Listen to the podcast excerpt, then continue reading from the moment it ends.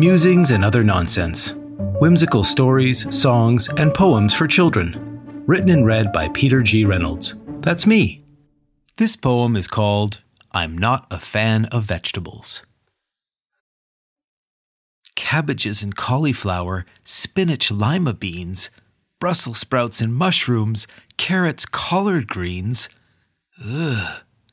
I'm not a fan of vegetables. I'm not a fan at all. I'd rather eat a burger made from a soccer ball. Artichokes and lettuce, kale and celery, radishes and turnips, okra, broccoli. I'm not a fan of vegetables in every single dish.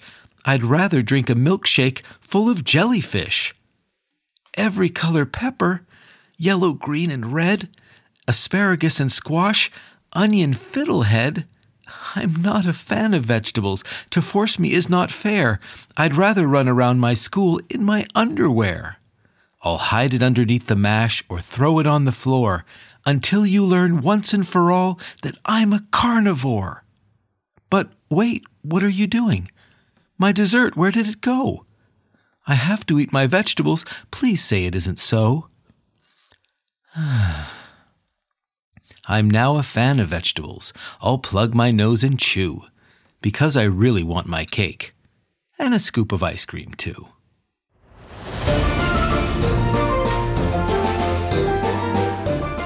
I hope you enjoyed this episode.